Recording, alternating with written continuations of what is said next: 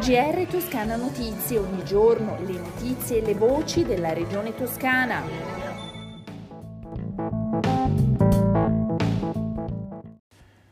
Gentili ascoltatori e ascoltatrici, un saluto dalla redazione di Toscana Notizie, questo è il nostro GR. Apriamo con un'ampia pagina dedicata alla campagna di vaccinazione pediatrica.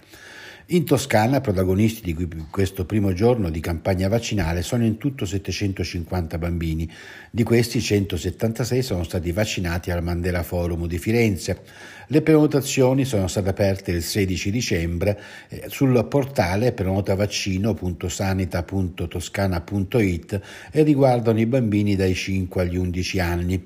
A conclusione del ciclo vaccinale, quando sarà somministrata la seconda dose di richiamo, i bambini riceveranno in dono un gadget, una morbida calamita coloratissima della Pimpa, la mascotte della campagna. L'iniziativa vede la stretta collaborazione con Unicop Firenze, che ha fatto da tramite con il fumettista Altan, che si è reso subito disponibile anche per il suo legame con il Meyer. In Toscana la campagna interesserà 215.000 bambini, di cui circa 6.000 estremamente vulnerabili e portatori di particolari fragilità. Intanto per eh, questo venerdì 17 dicembre è prevista a Firenze la visita del generale Francesco Paolo Figliuolo, commissario straordinario per l'emergenza Covid. Visiterà il centro vaccinale dell'ospedale pediatrico Maier di Firenze insieme alla presidente della regione toscana Eugenio Giani e all'assessore regionale al diritto alla salute Simone Bezzini. Vediamo infine i dati relativamente all'andamento della pandemia in Toscana nelle ultime 24 ore. Sono stati 1222 in più i nuovi casi di coronavirus. L'età media è di 38 anni, 7 i decessi, i ricoverati sono 371 di cui 52 in terapia intensiva.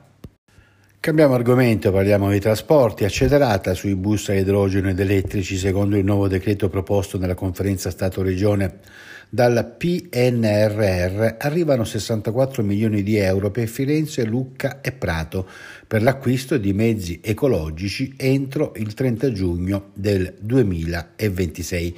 Nel dettaglio, i 64 milioni destinati alla Toscana serviranno per l'acquisto di 89 mezzi totali, di cui 68 a Firenze, 10 a Lucca e 11 a Prato.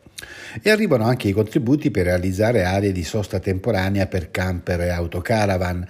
I finanziamenti sono rivolti ai comuni con meno di 20.000 abitanti, purché con le risorse messe a disposizione realizzino entro il dicembre del 2022, ovvero da qui ad un anno, aree di sosta green. Il bando uscirà a gennaio e la giunta regionale ha messo a disposizione 487.000 euro. Dante è uno di noi e la Divina Commedia è di tutti e per tutti, simbolo della cultura italiana. Il sommo poeta non poteva non ispirare lo scultore Aydin Zeinalov, da tempo legata alla Toscana e che con la Toscana ha stretto un profondo rapporto di amicizia. Così il presidente Eugenio Giani, scoprendo l'opera donata dallo scultore russo Zeinalov, scultore architetto, professore ordinario all'Accademia Russa delle Belle Arti, che da oggi dalla nicchia sotto la scalinata di Palazzo Strozzi Sacrati saluterà chiunque entri nella sede della presidenza della regione toscana. Eccoci giunti alle previsioni del tempo, prima dei consueti saluti. L'alta pressione e un debole flusso di correnti da nord-est favoriscono temperature massime sopra la media in tutta la Toscana, addirittura fino a 16 gradi, quindi il cielo sarà sereno o poco nuvoloso. Con questo è tutto, un saluto dalla redazione di Toscana Notizie e da Osvaldo Sabato, a risentirci. GR Toscana Notizie, ogni giorno le notizie e le voci della regione toscana.